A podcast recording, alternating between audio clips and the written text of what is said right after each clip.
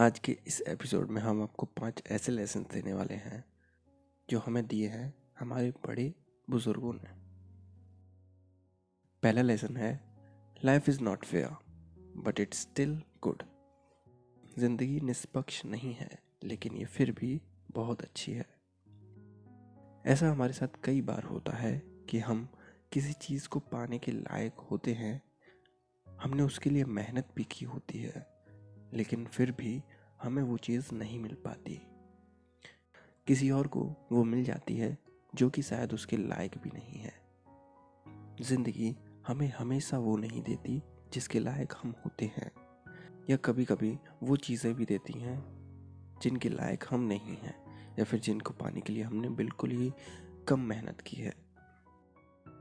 But it's okay अगर हमें एक चीज़ नहीं मिली तो कोई बात नहीं। हमें कुछ और अच्छा भविष्य में ज़रूर मिलेगा। दूसरा लेसन है life is too short to waste time hating anyone ज़िंदगी बहुत छोटी है, दूसरों से नफरत करते हुए अपना समय व्यर्थ करने के लिए।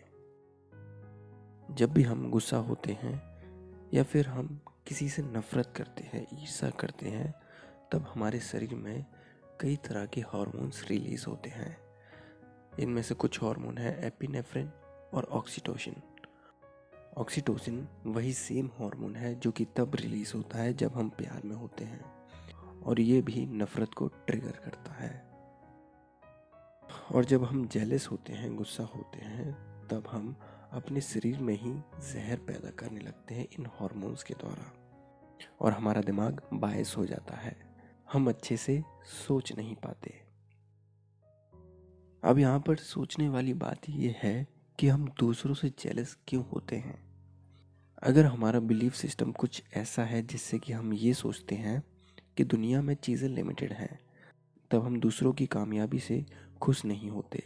तब हम उनसे ईर्षा करने लगते हैं, क्योंकि हमें ये लगता है कि अगर उसे मिल गया है तो मैं इसको नहीं पा सकता।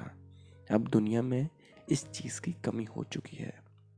पर जब हम ये सोचते हैं कि दुनिया में हर कोई कामयाब हो सकता है, जब हमारा बिलीफ सिस्टम अबंडेंस और पॉजिटिव हो जाता है, तब हम दूसरों की खुशियों में भी सुख ढूंढ लेते हैं और हमें भी अपनी ज़िंदगी में कामयाबी मिलने लगती है।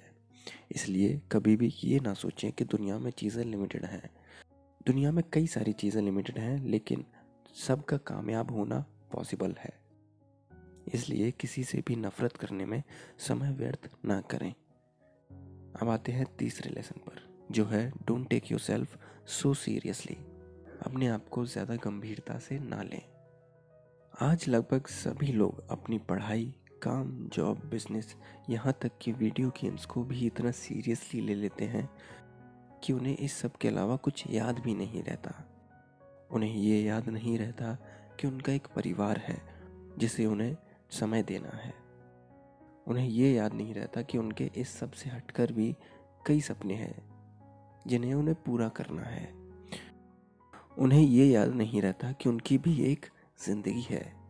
उन्हें ये याद नहीं रहता कि इन चार दीवारों से भी बाहर एक दुनिया है, जो कि बहुत सुंदर है। हम अपनी परेशानियों को इतना सीरियसली ले लेते हैं कि हम ये भूल जाते हैं कि हमारी परेशानियों के समाधान भी मौजूद हैं। अब आपको ये समझना होगा कि हर सिचुएशन में आपको इतना सीरियस होने की बिल्कुल भी ज़रूरत नहीं है कि आप फिर उसके अलावा कुछ और सोच ही ना सकें, उसके अलावा कुछ और कर ही ना सकें। आप छोटी छोटी चीज़ें करके अपनी ज़िंदगी को काफ़ी ज़्यादा खूबसूरत बना सकते हो। जैसे हर रोज़ सुबह उठ के खुद को देखकर मुस्कुराना। रास्ते में अगर आपको फूल मिले तो उन्हें तोड़ने की बजाय उनकी खुशबू सूंघना पेड़ पौधे लगाना, अपने परिवार के साथ समय बिताना, अपनी साथियों की निस्वार्थ भाव से मदद करना, अपने अनप्रोडक्टिव और अननेसेसरी एडिक्शन को ख़त्म करना, हर सिचुएशन में शांत रहकर सोच समझकर ही फैसला लेना। याद रखें, कितनी भी मुश्किल सिचुएशन क्यों ना हो, कितनी भी मुश्किल परेशानी क्यों ना हो, आपको हँसते रहना है मुस्कुराते रहना है और इसको सीरियसली नहीं लेना है। अब आते हैं चौथे लेसन पर, जो है you don't have to win every argument आपको हर बहस जीतने की ज़रूरत नहीं है। जब भी हम किसी इंसान से बात करते हैं और हम दोनों किसी एक टॉपिक को लेकर अग्री नहीं होते, सहमत नहीं होते तो हमें लगने लगता है कि अरे, ऐसे कैसे? हमारी बात बिल्कुल सही है। आप कैसे ऐसा कह सकते हैं? जबकि हो सकता है कि सच्चाई कुछ और ही हो।